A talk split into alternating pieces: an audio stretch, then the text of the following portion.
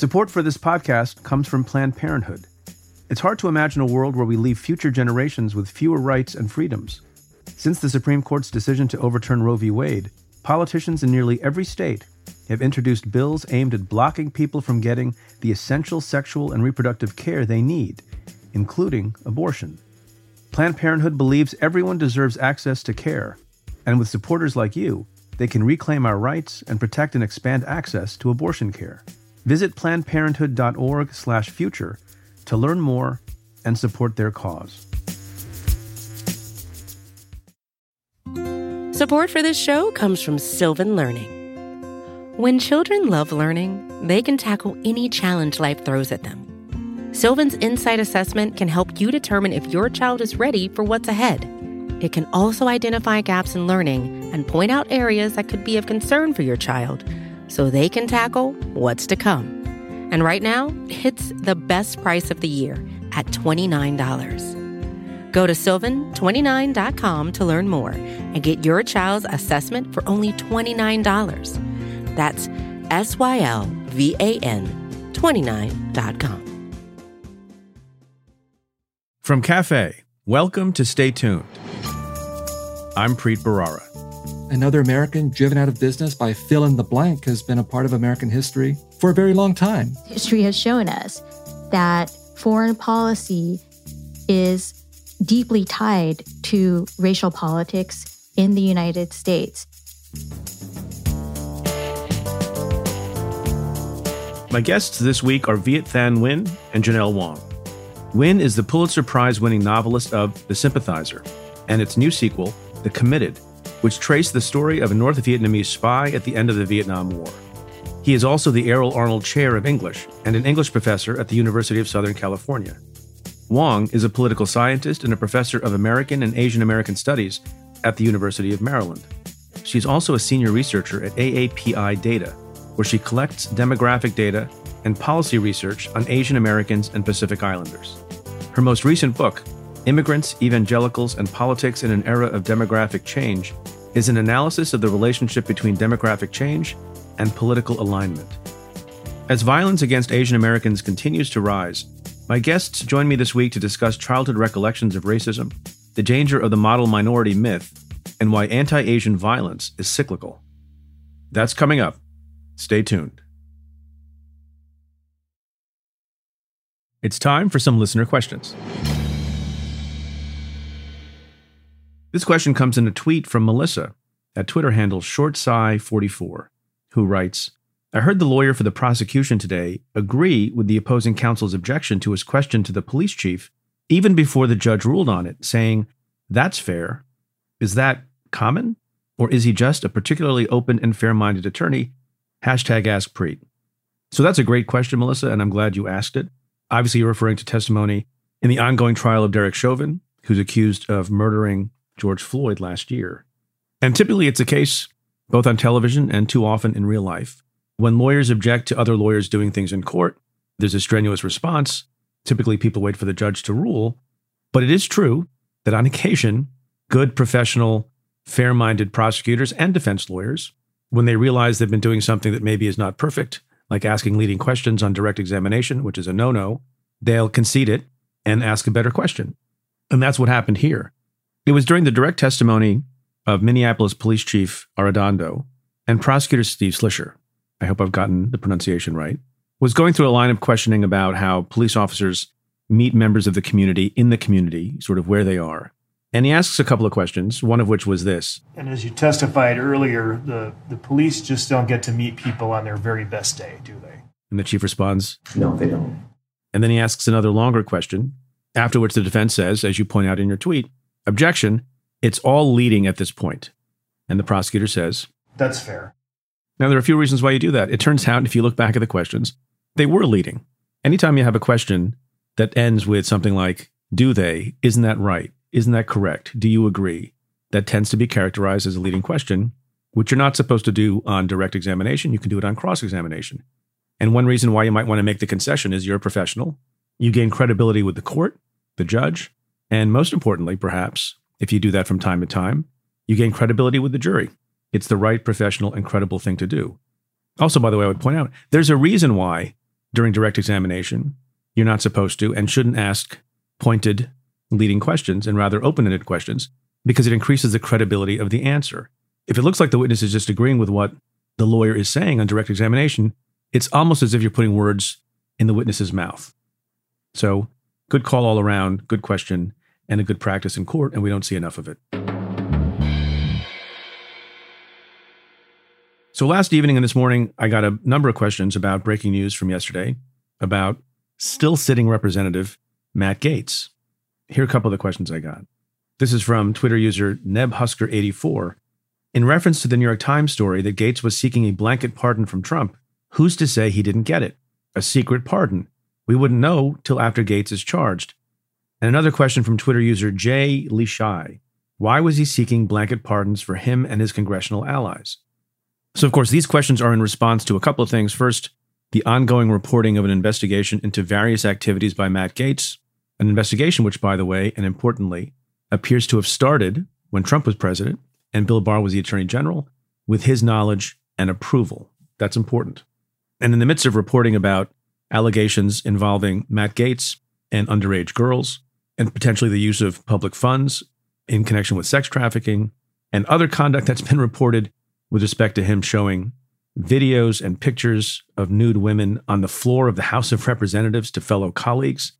In the midst of all that, there was a scoop this Tuesday night from the New York Times with bylines from Maggie Haberman and a couple of her colleagues that reported with some precision that in the final weeks of the Trump administration, Representative Matt Gaetz sought from people at the White House, not clear if it was from the president himself, but suggested to people at the White House that Donald Trump should exercise his broad pardon power to pardon not only the people who had been seeking it before and the people that we saw got pardons, but also a blanket pardon for any and all potential crimes that Matt Gaetz and maybe some other congressman might have committed, which is a bizarre thing. Now, at one point, he, he did seem to say this on television himself, and I think people chalked it up to Matt Gaetz being an overtalker in various ways. But you don't seek a pardon preemptively in the final days of an administration unless you have some feeling that you've been doing something wrong. And what we know about the investigation, also importantly, is that some of this may have emanated from and certainly is focused on a gentleman a local tax official by the name of Joel Greenberg, who has been charged federally in Florida with a number of counts, including relating to sexual misconduct. So I think there's a lot of things going on here, and none of it is good for Matt Gaetz. Number one, Joel Greenberg, it seems, either has flipped or is likely to flip. Counts keep getting added to his indictment. When that happens, the potential sentence goes up. And if you're Joel Greenberg and your prison time potentially keeps going up, there's a particularly good and time tested way to help yourself, and that's to provide substantial assistance to the prosecutors. And what better way to provide substantial assistance to the prosecutors than to give them incriminating evidence against a sitting member of Congress? And all the reporting suggests that's what's happening here. And by the way, folks, I say that about the prospect of investigating and prosecuting a sitting member of Congress. That's always going to be important to prosecutors because members of Congress and other elected officials hold positions of trust, and they've sworn an oath to serve the public and to uphold the Constitution. And so when they commit crimes, including wasting or abusing their power, or wasting and abusing public funds that were entrusted to them, campaign funds or otherwise, for nefarious and illegal activities, that's something that prosecutors take very seriously. Those are serious crimes. And as we've discussed before on the show many times, cooperation usually involves providing information about someone who's further up in the food chain, someone who's more serious target. And that would probably be the case with respect to Matt Gaetz. So that's bad for Matt Gaetz, number one. Number two, it seems that Joel Greenberg probably has a lot of ways to corroborate what he's saying to investigators about conduct with young women. The reporting suggests that various cash apps were used, that telephone calls were made, that money was withdrawn from ATM machines in a way that might be able to corroborate some of these activities. So the combination of Joel Greenberg likely flipping, his being able to point to data and records to corroborate what he's saying, and the kind of carelessness that we've come to expect from Matt Gaetz, all in combination, is bad for Matt Gaetz.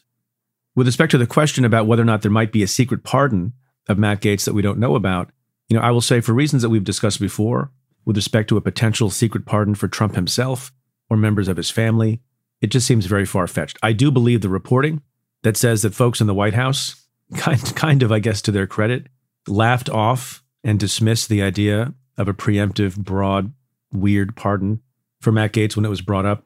I mean, that's significant, by the way, in its own right. This is a White House and a president who engaged in controversial pardon after controversial pardon, including Michael Flynn and Roger Stone and other associates of his. But even this, the potential preemptive pardon of Matt Gaetz, was seen as a bridge too far. I think that even the craziness of Donald Trump and his own White House was not crazy enough to issue some bizarre, amorphous blanket pardon to Matt Gaetz in advance. And now, a word from our sponsors. Support for this show comes from Washington Wise, an original podcast from Charles Schwab. Decisions made in Washington affect your portfolio every day. But what policy changes should investors be watching? Washington Wise, an original podcast for investors from Charles Schwab, tracks the stories making news right now and breaks them down for the average investor. Host Mike Townsend, Charles Schwab's managing director for legislative and regulatory affairs, takes a nonpartisan look at the stories that matter most to investors. He explores topics like policy initiatives for retirement savings, taxes, and trade, inflation fears, the Federal Reserve, and how regulatory developments can affect companies, sectors, and even the entire market. In every episode, Mike and his guests offer their perspectives on how policy changes could affect what you do with your portfolio. Download the latest episode and follow at schwab.com slash washingtonwise or wherever you listen.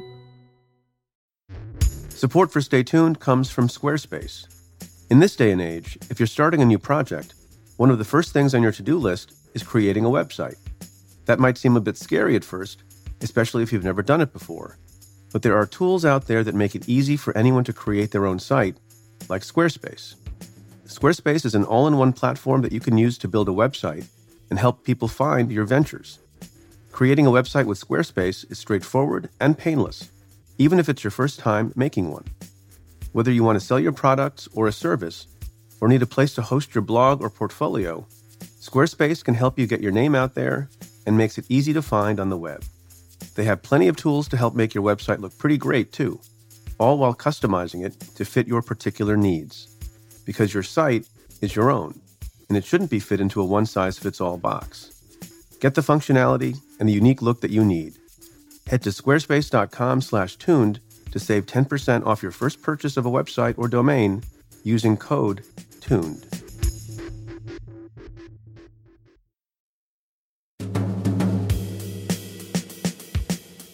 Joining me this week are professors Viet Thanh Nguyen and Janelle Wong.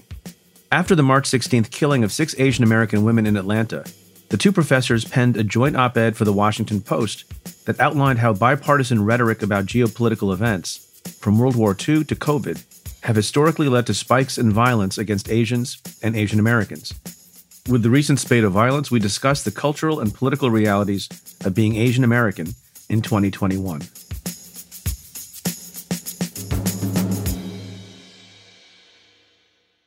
Viet Thanh Nguyen and Janelle Wong, thank you so much for being on the show. Hi, Preet. Thanks for having us. Thank you. I'm very excited to talk to both of you for a lot of reasons, particularly in the wake of the rising tide of violence against Asian Americans. You both penned this very compelling op ed together in the Washington Post a couple of weeks ago called Bipartisan Political Rhetoric About Asia Leads to Anti Asian Violence Here. And we'll get to all of that in a moment. And I know you folks have thought about these issues deeply and have lived these issues deeply. But be- before we get to the present day, I thought I'd go back to when we were all kids. And I think I'm older than both of you, but not by a lot. Uh, and, and ask you what your memories are and experiences were as children in America who happened to be Asian. And, and if you remember moments where you were made to feel like you didn't belong here, told to go back to where you came from, how you process that, uh, and how that informs how you think about these issues now. Maybe start with you, Janelle. Thank you so much. Well, I grew up in Yuba City, California, which is one of the most diverse rural places in the country, uh, but it was highly segregated. And so I have very early memories of, for instance, my parents and my brother and I going to a restaurant, and uh, it was an Italian restaurant right outside my very rural town and we entered and we looked at everybody and they looked at us. This was probably in 1979. And we just turned around and left. We could feel this outsider status. And so we left that place. And How could you feel that? And, and did you feel it or did you understand it from your parents? I understood it myself. Um, I was pretty well aware of being a Chinese American kid in a place that wasn't completely white. It was white, it was Sikh Indian, and it was Latinx. And it was about a third of each of those populations. But some places were very white, and that was one of them. And I just remember crossing over the threshold, having everyone look at us. This is a memory that is very powerful. And then just my parents telling us, let's go. And, um, you know, it really changed the, it was a, a shocking thing to have my parents decide it, it didn't feel safe for us. Um, and so we left. Viet, do you have any memory? I mean, your situation was very different. You were not born in the States. You came to the States when you were five. Is that right? Uh, when, when I was four, and, and I grew up in San Jose, California, so a few hours from Janelle, but you know, it's a much more urban environment and also very diverse. Grew up in a, in a city that was very multicultural with a lot of Vietnamese refugees, Mexican immigrants or Mexican Americans, and the white working class. That was my neighborhood. But I did feel some occasional twinges of this feeling like an outsider. Probably the most important one was when my parents opened perhaps the second Vietnamese grocery store in San Jose, California around 1978 which is what you're supposed to do when you're a refugee or an immigrant right. coming to this country, or, you know, pursue the American dream. Yeah. So it was kind of a shock for me at around 10 or 11 years of age to walk down the street in downtown San Jose from my parents' store and see a sign in a, another store window that said, Another American driven out of business by the Vietnamese. And I was too young to really process what that meant. But of course, I would eventually realize that that was a sign being targeted at my parents and the other Vietnamese refugees who had come to downtown San Jose where no one else wanted to open any businesses. And that this was a, a sign that was a story. Another American driven out of business by fill in the blank has been a part of American history for a very long time. And then the other way in which I felt my exclusion was not face to face, but through popular culture. You know, I was a, a refugee from the Vietnam War. And in the 1970s and 1980s, there were a lot of Hollywood movies about the Vietnam War, and I watched a lot of them. You know, movies like Rambo and Apocalypse Now and Platoon and so on. And I rapidly realized that this way that Hollywood portrayed Vietnamese people was the way that most Americans probably saw people like us, which is that we were these faceless victims. And if we, you know, had any chance to say anything, it was usually to scream as we were being killed or to say thank you for being rescued. And I think that that representation of Vietnamese people really, really affected me and gave me this sense that uh, we were alien in this country and that the only way we were known here was through this really warped representation of the war. Was there some amount of confusion about who you were? I mean, I, I would get the question because I would tell people that I was Indian and they would ask me things, kids would ask me things like, Do you live in a teepee? And they would make uh, sounds that they thought Native Americans make, which wasn't necessarily hateful, but at some point, I think people began doing it deliberately. They, they knew who I was and where I was from, but decided to do that anyway. And then the other thing that I often found, I don't know if this happened to you folks, was some amount of surprise that me or my family did things that ordinary Americans did, including that I spoke English well. Even though in my case, I, I came to the States when I was a year old, and basically English is my native language. And e- even into my teen years and in my 20s, people would say, Oh, that's an interesting name, Preet. Where are you from? And I would say, From India. And I'm, you know, 25 year old lawyer practicing at a firm. And I remember some sometimes people would say, Well, that's amazing. You have no accent at all. Like, well, that's because I've been here for 24 years. Any experiences like that? Certainly, when I was growing up uh, in in school, th- there were kids who would do the the you know slant eyed sign at me a couple of times, and they would ask me things like, did you carry an AK 47 in the Vietnam War? I mean, that's what they knew uh, about someone like me and some more, you know, obnoxious things like that. So I think that that was definitely a part of the of the landscape. Uh, and you know, my background is kind of similar to yours in the sense that I was completely fluent in English by the time I could remember, seven, eight years old. Loved literature, wanted to be a writer, uh, became an English professor. It's definitely an irony that a Vietnamese refugee would end up being an English professor. Right. So I know that I'm I'm proud of that because I think it is it does affect people's perceptions of Vietnamese people. But certainly, what you experienced was part of my experience that English was not supposed to be my language and literature was not supposed to be something that we as Vietnamese or as Asians did. So I definitely felt that I was trying to knock down some barriers of perception there among Americans as a whole, but also among Vietnamese people who also didn't think that Vietnamese people should be doing English literature. You're supposed well. to be doing math. What happened Yeah, to math and science, Absolutely. guys? Yeah. My God. I almost failed AP calculus or I almost failed pre calculus, which would have been a, a lasting humiliation. Oh my! And Janelle, what, what happened to you in math and science? Well, some of what you're saying really resonates with me. I my on my dad's side, my grandparents immigrated, and on my mom's side, my grandparents' grandparents immigrated to the U.S. And so, but I still have been asked, of course, um, where I'm from. I was a Chinese kid in a place that was where most of the Asian Americans were South Asian growing up, and so I just saw so much racism and prejudice in this small rural town um, that is one of the largest Sikh populations in the country. But of course, you know, most of the white residents referred to the group as Hindus. And there was just tremendous racism. There, there was a lot of teasing and just hyper segregation of this of the farming community that was mostly Sikh Indian. But then, uh, fast forward to the present, much of what you're saying still resonates. I just completed a survey with my colleague Karthick Ramakrishnan uh, right after the Atlanta shootings, and we found that 64% of Asian Americans said that people had asked them where they were from, assuming they were not from the US. Similar proportions said that they had been assumed not to speak English, even though the whole survey was done in English. So they were obviously competent in English. And so these these kinds of assumptions about Asian Americans continue to be part of the cultural landscape and we can see that they affect all Asian Americans, not just people who are like me Chinese for instance.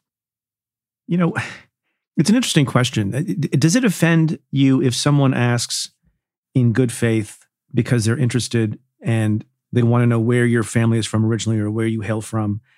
And can you tell when people are asking it in an ignorant way? Do, do, do you follow the difference? I mean, conversation about people's backgrounds and whether you're you're Irish uh, or Russian or Chinese or Indian, I find that to be all wonderful and terrific uh, and to be celebrated.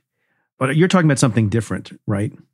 I think it taps into something that Viet and I wrote about and that Viet more recently just wrote about in a recent article in The Guardian. And is this really long standing assumption about foreignness uh, that is applied to Asians in particular in the US. And so, yes, when people ask about, uh, you know, our personal backgrounds, I think that is good and fine. But there is a, you can feel sometimes a certain turn where I think a, a very long standing assumption about not belonging, about being foreign is tapped into by that question. And so it is confusing, right? Because the majority of Asian American adults are foreign born in the United States. And yet there is also this kind of longer history of assumed foreignness that plays into all sorts of other kinds of stereotypes and can really cause harm in the US. Well, I think in my case, I was born in Vietnam. So when people ask me where I'm from, I, I can honestly say I'm from another country. But I do, uh, you know, also obviously understand Janelle's point that that the assumption of foreignness can can be deeply problematic.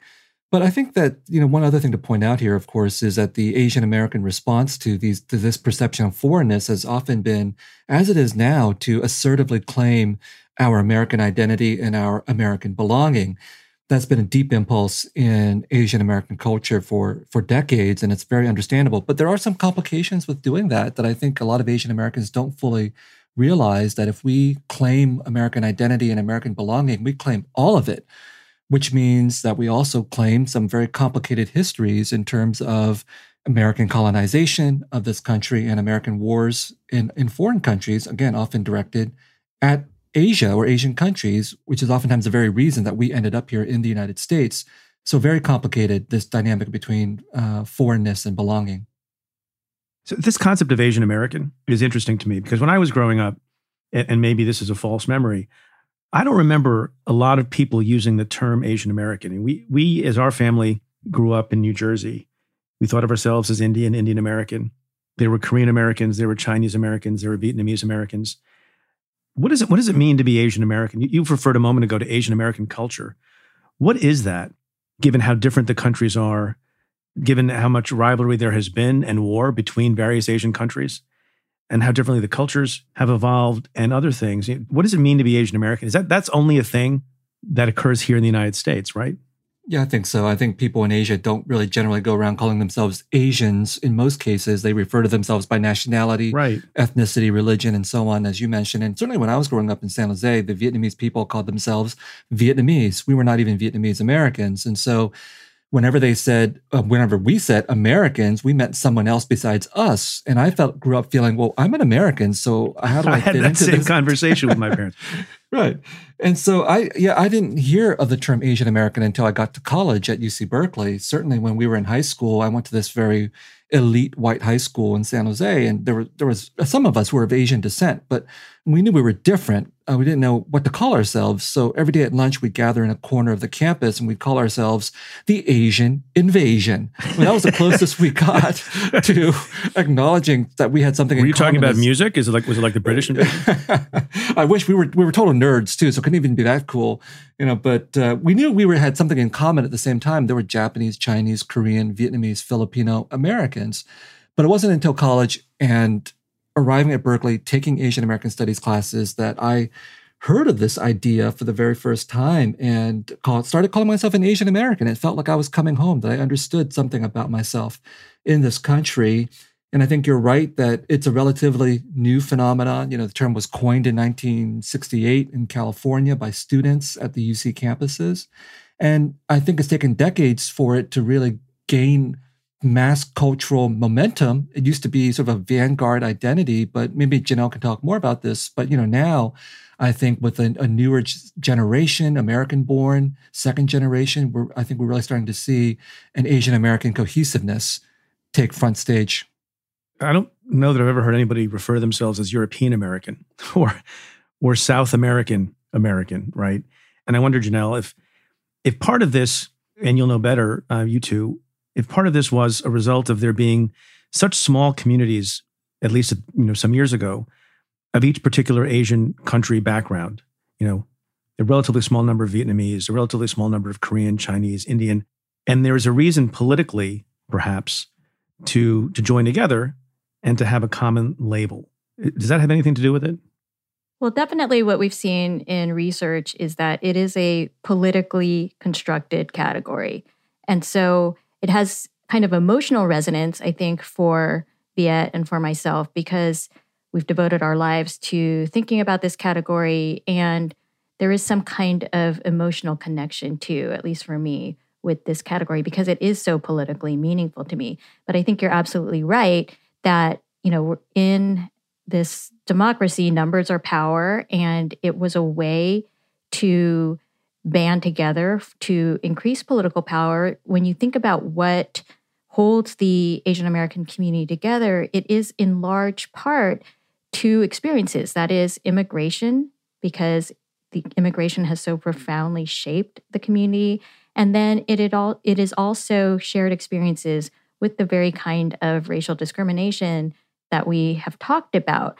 There are two, I think, interesting findings related to Asian American identity. The first is one that you both have mentioned, which is that the second generation is much more likely to adopt the pan ethnic label than those who are first generation. So we see that among those born in the United States, they're more likely, regardless of whether they've taken an Asian American Studies class or not, to describe themselves in pan ethnic terms. But the second finding, I think, really does show the constructed and contested nature of Asian American identity. And that is that some groups are considered by other Asian Americans as more Asian American than others. So, uh, some research we've done shows that, for instance, South Asians, those are Indian, Bangladeshi, Pakistani, have a very high degree of Asian American identity. They identify as Asian American at the same levels as other Asian Americans from East Asia or Southeast Asia. But East Asians do not consider South Asians to be as likely to be Asian American as they consider East Asians. Can we get to this concept, Viet, that you mentioned a few minutes ago, which was the assertion of Americanness and what that means? I, I do that. I think it's critically important for me how I identify, how I think about myself, uh, how patriotic I am. That means different things to different people. That I'm an American, but I'm also very proud of my Indian heritage. I like Indian music. I like a lot of Indian traditions. I like Indian food. Goodness, what would we do without Indian food? And this whole concept of the melting pot and assimilation, how do you think Asian Americans' view of assimilation, if you want to use that word, and there are probably better words. How do people think about that? What what is the proper balance for people who come to this country from other places of adopting, you know, the, the traditions, habits of America versus maintaining some traditions from the motherland? And then finally, how does that play into this issue of violence and bias against Asian Americans? I think we have to look think about Asian American identity in two dimensions, which is one is culture and one is politics. And they overlap, but they're not the same. So I think for a lot of Asian Americans, when they uh, you know talk about becoming American and they you know talk about what you just talked about, which is you know what what do we contribute to the United States? You know our great food, our our great commitment to education, these these kinds of things. We're talking about culture. And that's where the assimilation issue mo- most prominently comes up. This idea that, you know, this country is a melting pot or is multicultural and all these different traditions from different places can be brought here and blended and that America, America can absorb all of these different kinds of populations. And that's a very powerful way of understanding Asian American culture, which is why at the second generation level, I think we see a great celebration, you know, of people consuming things across different boundaries. Like let's have Korean tacos or let's have boba tea, even if we're not Taiwanese, all this kind of stuff. And I love all that. That's fantastic. You know, we all take pride in Korean pop culture and all this, all this is fabulous. Now, this runs into a tension, though, with Asian American politics, because that's a different issue. I mean, Asian American politics is built out of this sense of cultural meshing and cohesion and greater strength in numbers, as Janelle said. But there's a tension there because the, the origins of the Asian American movement in the 1960s is much more radical than what many people remember. I mean, the origins of the Asian American movement were not just anti racist, but also anti imperialist, anti war, anti capitalist, and oftentimes pro Marxist. And if you take those politics to their logical conclusion uh, today, you see that some versions of Asian American politics are not just about assimilation and becoming a part of the United States, but about contesting the very origins of the United States in violence and colonization and genocide.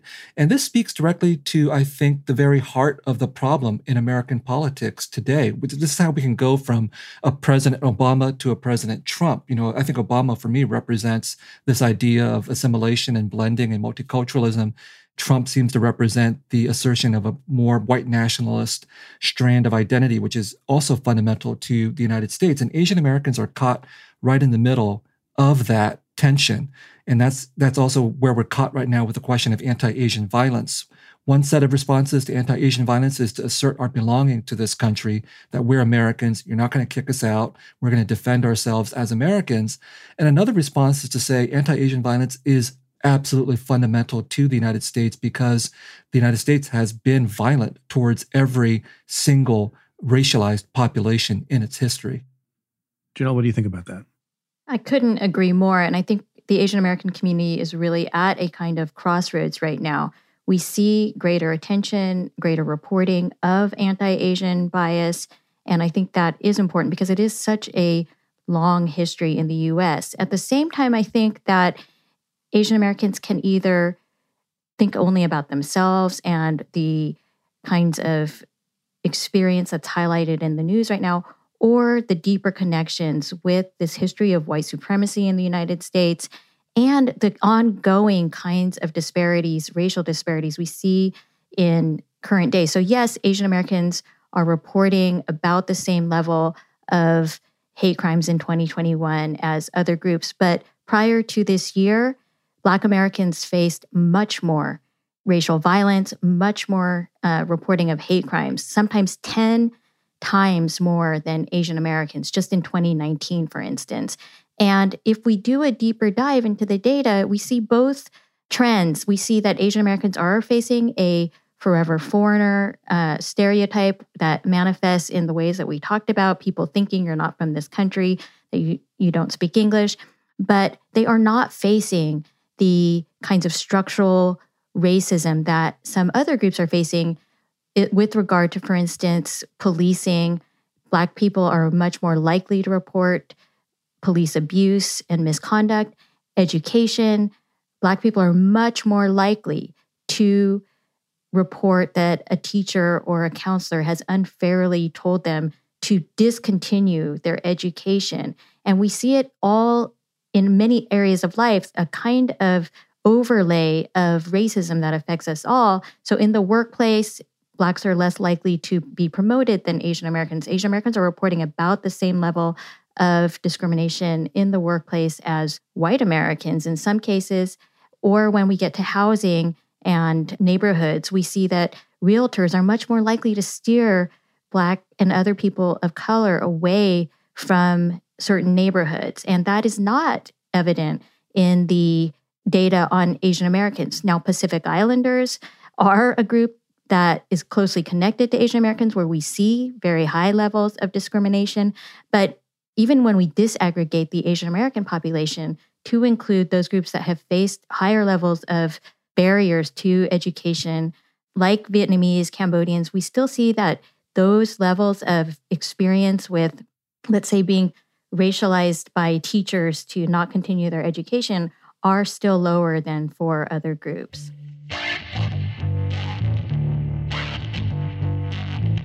We'll be right back to the interview after this.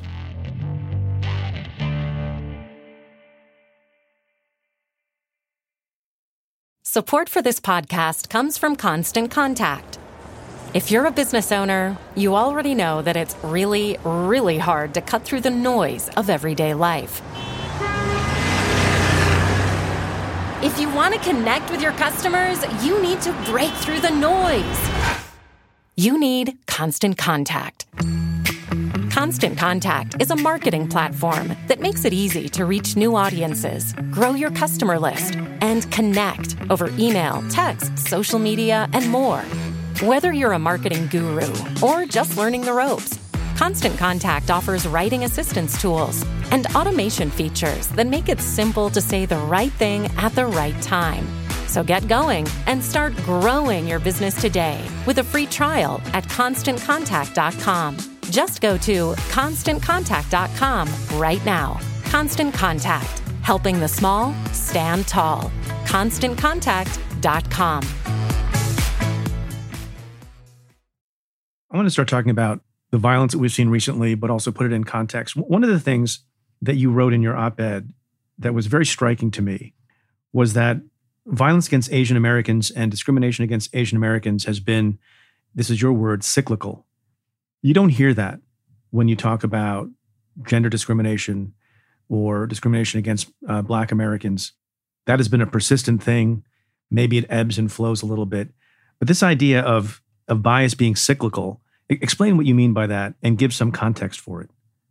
Well, I think that if we look at American history, and specifically around the question of anti Asian violence, we see that it spikes.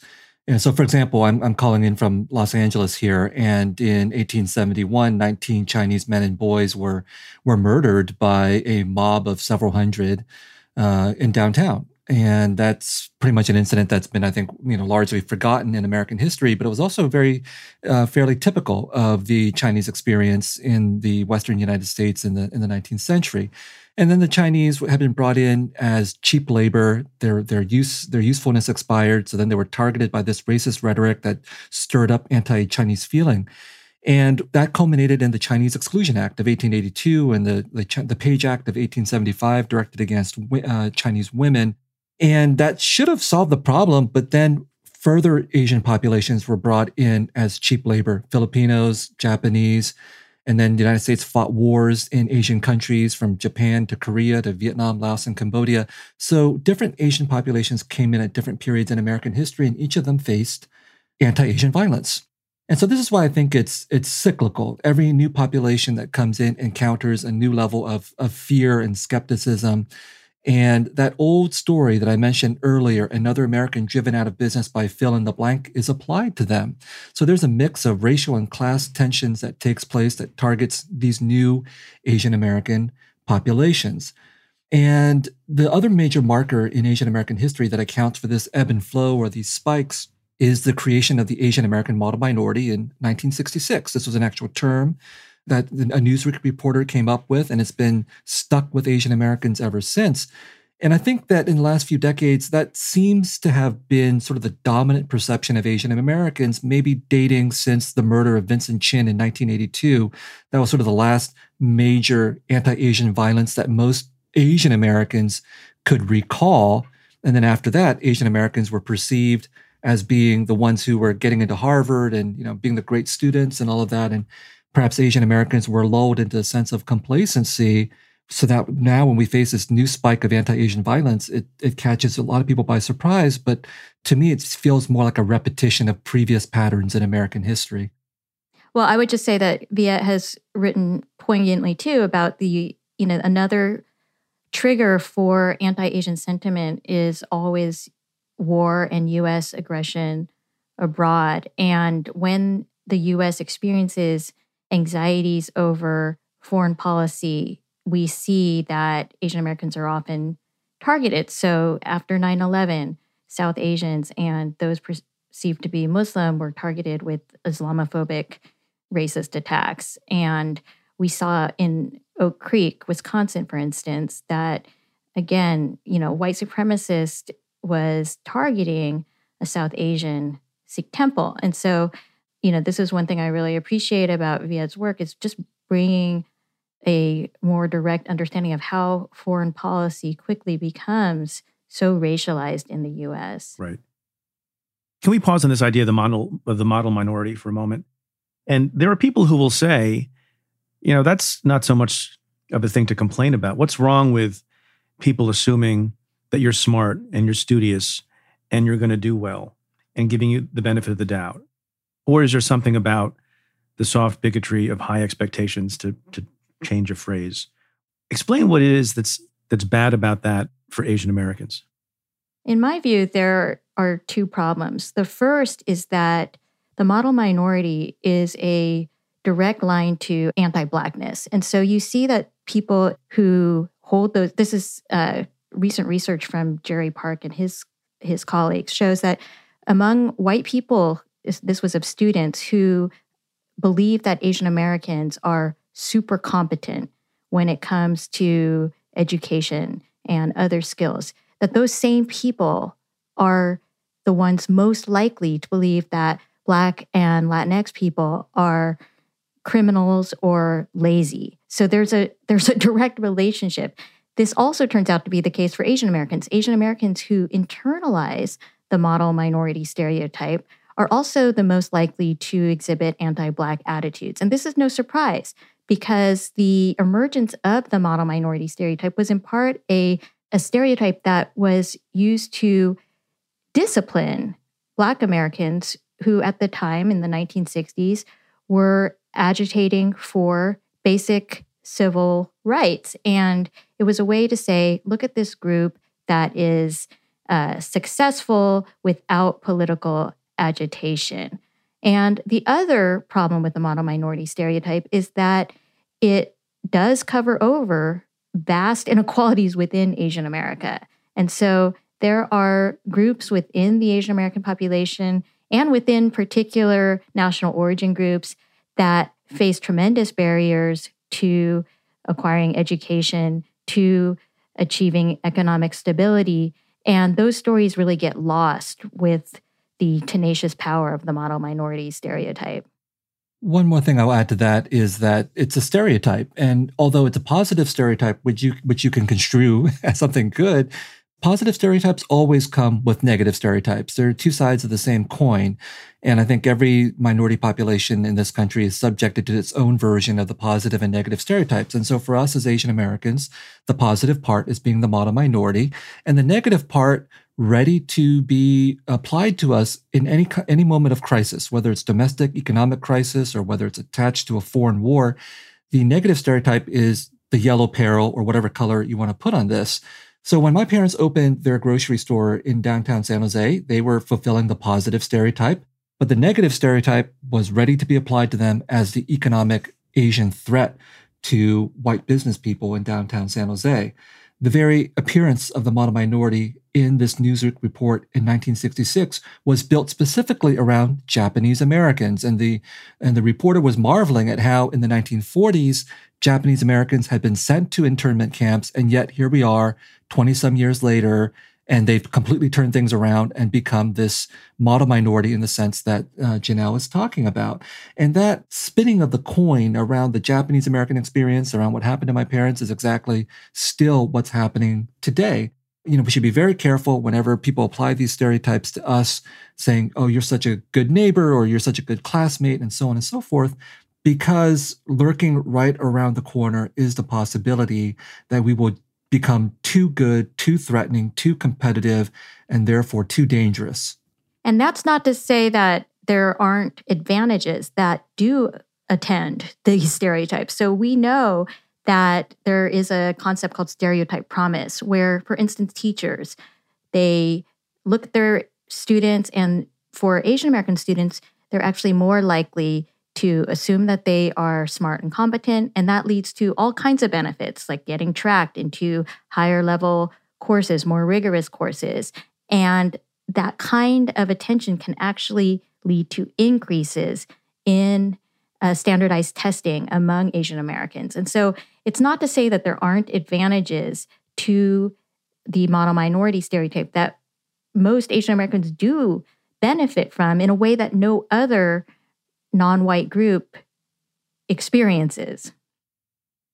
I want to talk about this other dynamic that you folks address, and that lots of people are addressing, and that is the policy of the United States, both policy and rhetoric of the United States, most typified by the former president, in attacking China. Now, it happens to be the case that you know, we have domestic policy and then we have foreign and trade policy. And from time to time, there are countries like China who do pose a threat to the American economy, who are competitors of ours, militarily and otherwise. And I guess my question is how do you deal with the issue of American presidents and diplomats and business people doing their job and calling out other countries, in recent times, China, for bad practices, including civil rights abuses, human rights abuses, without causing bigots in the United States to use that as an excuse to think bad things and do bad things and engage in violence against people who are far removed from that country but are from that country. Is, not that just a feature of life? I mean, the, the example, just quickly, the example that I've, I've been thinking about the last few days in preparing for this interview is I think back to when I was 10, 11, 12 years old. It was a very difficult thing in this country to be Iranian back then because all the rhetoric from pundits, journalists, the president about Iran were very negative because we were going through the hostage crisis. And I remember as, as a young kid with parents and uncles who sometimes were mistaken for being Iranian, finding it a very peculiar thing. How do you deal with that? And, and it happens in other times in our history as well. I think when you certainly have a, a president, uh, as a former one did, who says things like China virus and Kung flu, you have a deliberate provocation of anti Chinese feeling. And arguably, that it was also serving to distract Americans from domestic issues happening within the United States. So there's definitely a connection between stoking xenophobia directed at some external issue and also trying to distract from internal issues as well. And so obviously in those kinds of moments, the the connection between foreign policy and domestic racism is very clear.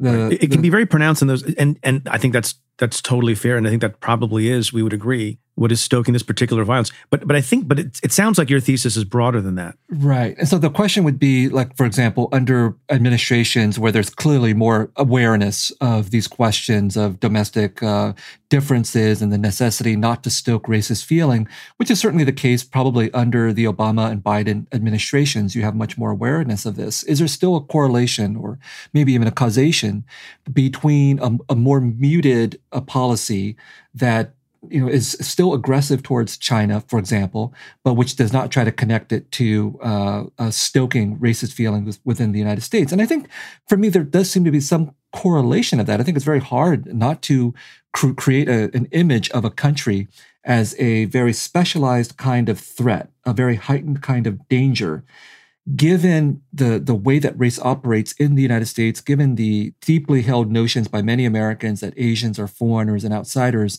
that people would not, some people would not make that connection between a foreign economic competitor and the dangers posed by people who looked like that foreign economic competitor. And so, yes, I think China is obviously major economic competition for the United States. I think China does engage in some very uh, problematic tactics when it comes to economic competition. Yes, I think that China does engage in severe human rights abuses in Xinjiang, in Tibet, in Hong Kong. The question is, are these tactics and are these human rights abuses worse than other countries. In some cases, yes. In some cases, no. So one of the examples that I think Janelle and I brought up was, you know, we face major economic competition as well from the European Union. We don't stoke that same kind of rhetoric around the European Union, and we don't have a particular racist legacy towards European Americans, uh, as you implied earlier. So there, there's some because that's some, most Americans. That's most. Well, that's that's a lot of Americans. a lot but, of you know, I, Janelle can amplify on all of, the, all of these kinds of issues, but it's, it's, it's difficult, I think, to extricate our stances from China towards this uh, wide reservoir of feelings about Asians in this country. Yeah. So you know, I think this received a lot of attention when we kind of threw out that we need to be cautious about how we talk about Asian countries and Asian foreign policy because there always has been a backlash. And that's not to say that we should not condemn China for its human rights abuses. It's not to say that it is not a source of competition. It may even be a unique source of competition. But in doing so, we need to recall, as history has shown us, that foreign policy is deeply tied to racial politics in the United States. So when the US holds up Russia as an adversary, Russians in the United States do not feel the backlash that all Asians feel, regardless of the, whether they're from China or not, when China is held up as an adversary. And I don't think we are trying to defend China's policies at all. I think we are trying to say we need to invest more in helping people to understand here in the United States what this racist legacy has been, how it is triggered by foreign policy rhetoric, and to help people understand through ethnic studies, through understanding this long history of anti Asian bias in the US, that there are consequences, deep consequences for villainizing countries in Asia that we don't see when other countries are villainized. Right. But is that a function of the politicians' rhetoric or just ugly, latent racism on the part of a lot of Americans? Because I'll tell you, you know, back in the, during the Cold War, you know, to a much greater degree than now. I mean, this is this is nothing. This is like ping pong uh, or badminton compared to the way politicians and presidents talked about Russia during the Cold War. But Russians tend to be white and Asians tend to look different. So, how much of this is underlying racism? I think we would both agree with you. it, it is underlying racism, but that racism cannot be separated from the ways in which people talk about foreign policy. So, there is a way of talking about our relationship with China that condemns China for its human rights abuses, that condemns China for its economic malfeasance, and that condemns China for its acts, but does not dehumanize the people in China or the people here in the United States who are Asian American. I think it is very difficult because it is such a script, but I think we are encouraging people to think twice before they engage in the kind of rhetoric that, for instance, President Trump used that was immediately dehumanizing. I'll just say two things about the Biden administration's stance on China. uh, one positive and one potentially negative. I think you know one positive about the Biden stance is that uh, you know part of the way that that um, racist feeling gets stoked in the United States is the way that it's tied to economic uh, crisis. So, in times of economic crisis within the United States and people are feeling economic pressure, it's easy to target a foreign population abroad or a racialized population domestically and say they're the cause of our problems. And so the Biden administration's, you know, policies now in terms of trying to amplify domestic spending and, you know, increasing our investments in infrastructure and people and so on, I think that's a very strong positive. I mean, we we should take uh, the sign of economic competition from China to be a healthy one, where we should then look at ourselves and how we conduct our own economic policy and human policy within the United States, try to make ourselves a stronger country in that sense. So that's great. But the other dimension of the Biden policy on China that reiterates um, Trump and Obama stances as well is positing China as a military threat, number America's number one military threat at this at this moment in time. Now that's I think a lot more arguable. I mean, there's certainly other voices that say we're we're overstressing the dangers that China poses as a military power. We're using potentially using China as an excuse to continue spending enormous amounts of money on the Pentagon, part of which is extremely wasteful. And so this goes back to other issues in terms of America's image of itself as a not just a global power, but as the sole global power after the cold after the end of the Cold War. And here, I think, whether we're talking about Democrats or Republicans, there seems to be some sense of unity on the foreign policy stance towards China as the preeminent threat that helps to motivate what the United States does and what the United States spends militarily. You know, obviously, one of the reasons I wanted you to be on the show was to talk about the violence in Atlanta and the murder of, among others, six Asian American women there. Obviously, it's important to have the context and talk about Asian Americans in politics and all the things that we've been talking about. But there have been some suggestions, including from law enforcement in Atlanta, that people shouldn't jump to the conclusion that those killings happened for reasons of racial animus or national origin animus. Janelle, is that a fair point or not? Well, I think there's no question that the, at least in my mind, that the killings, they were racially motivated, that they were motivated by gender. And that to me, regardless of how one categorizes it legally, the position of those Asian American women was a function of their race and gender. The access of the killer to those places of work was also a function of race and gender. And so I don't think we can easily separate the motivations, the circumstances of the victims from the occurrence of that day. So, you know, I think what we are seeing there is an illustration of the ways in which women and men in Asian America are do experience race very differently in certain aspects, that women are hypersexualized, that women might be in a vulnerable economic position that put them on the front lines that day. So, uh, in my mind, there's not a lot of um, value in parsing the legal term, but I think it's obvious to most people that this was a crime that was in many ways shaped by the gendered and racial position of everyone involved. I mean, does it matter to the to the analysis Viet that, regardless of how you parse out the motivations, and maybe there are multiple motivations, right? And there, maybe this person was a bit troubled, but the reaction in the Asian American community, myself included, and you folks included, was to feel like you were punched in the stomach, and you see that time and time again with these surveillance videos capturing for example, the 65 year old Asian woman walking to church in Midtown Manhattan and being kicked to the ground and stomped in the head multiple times with the doorman in the luxury condo building, not only not doing anything, but shutting the door. What weight is to be placed on how the community feels about an action as opposed to how we parse out the particular motivations of the perpetrator?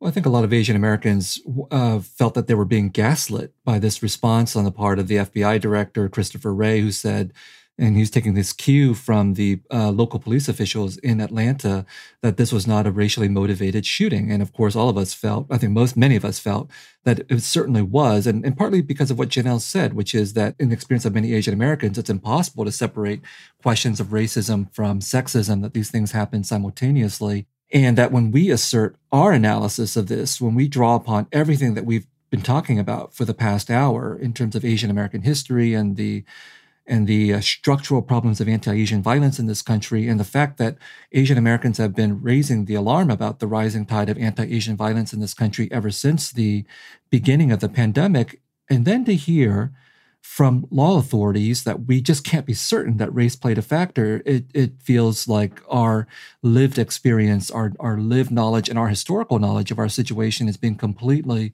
disregarded. And so I think that's one of the reasons why I think many of us felt that something horrifying was going to be coming during the, the past 12 months or so. And of course, our worst fears were realized in Atlanta. And then the episode that you're talking about when this Filipino um, Filipina was stomped so badly that her pelvis was fractured and people just ignored this. It felt like simply the final punctuation mark in this really horrifying history of the last few weeks. But at the same time, I will also say that you know, there a difference between past episodes of anti-Asian violence and the contemporary moment is that we have a set of established community organizations on the ground who have been doing work in the community prior to these incidents, who continue to do it now, and they are really trying to shape a productive narrative and response to this violence. So for instance, they're really trying to push a an agenda that doesn't lead to increased and over policing. And so these are, I think, important kinds of nuances that we're seeing in this this particular moment. Viet Thanh Nguyen and Janelle Wong, thank you so much for joining me and and thanks for all your thoughtful analysis and writing about these issues. Thanks so much for having us, Preet. Thanks for having us. My conversation with Professors Nguyen and Wong continues for members of the Cafe Insider community. To try out the membership free for two weeks, head to cafe.com slash insider. Again, that's cafe.com slash insider.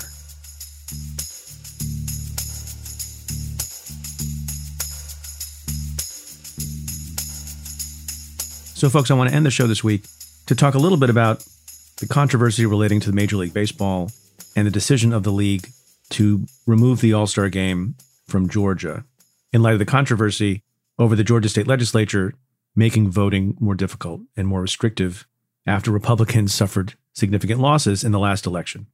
And there's a lot of debate about whether or not MLB should have done that, whether or not it harms average Georgians, whether or not sports leagues and corporations generally, for that matter, should be involved in a particular way in politics. Should they stay out of it? Should they not? And one answer that comes to mind relies on a particular, you know, pretty much forgotten, I think, historical precedent. And last Sunday, April 4th, which was Easter, which millions of people celebrated and observed, also happened to be the sad and tragic 53rd anniversary of the assassination of Martin Luther King Jr.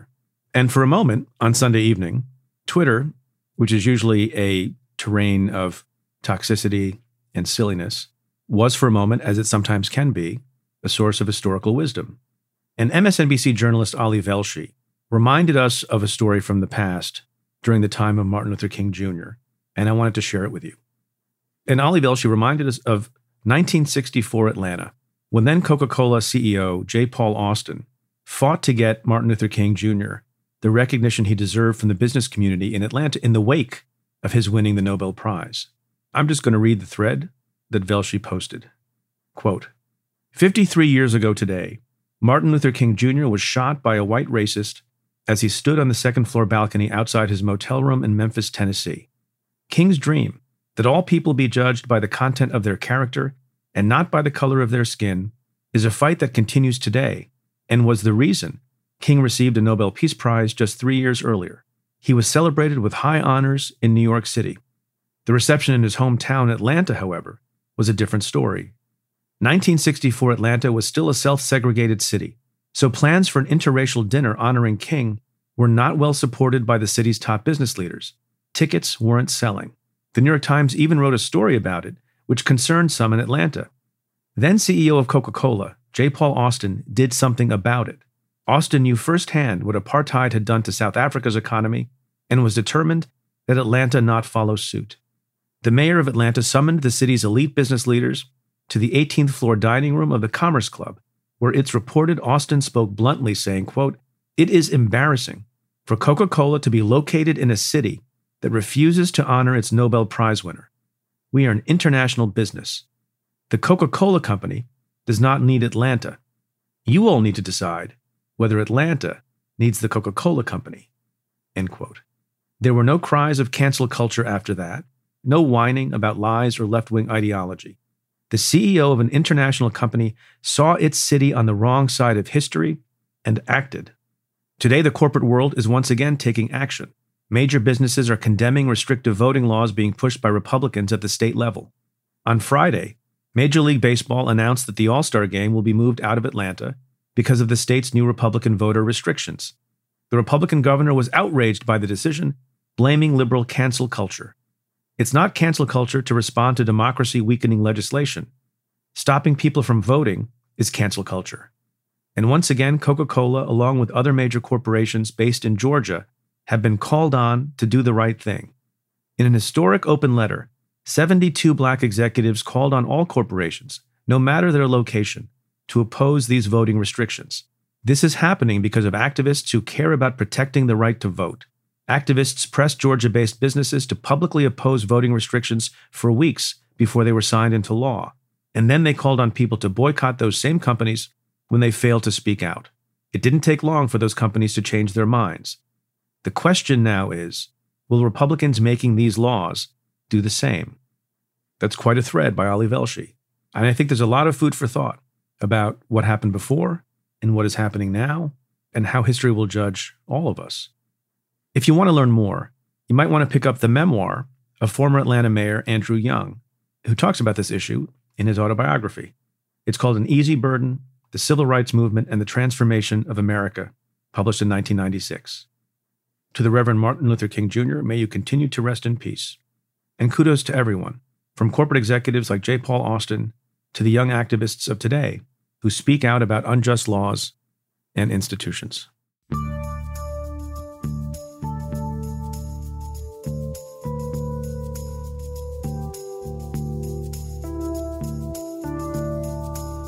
Well, that's it for this episode of Stay Tuned. Thanks again to my guests, Viet Thanh Nguyen and Janelle Wong.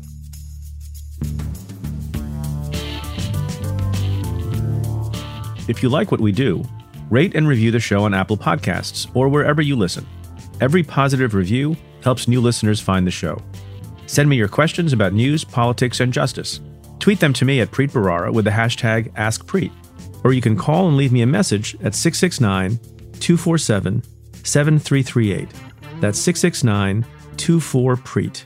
Or you can send an email to staytuned at cafe.com. Stay Tuned is presented by Cafe Studios. Your host is Preet Bharara. The executive producer is Tamara Sepper. The senior producer is Adam Waller. The technical director is David Tatasciore.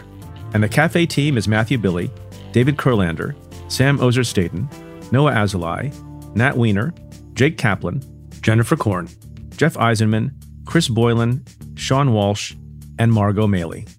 Our music is by Andrew Dost. I'm Preet Bharara. Stay tuned.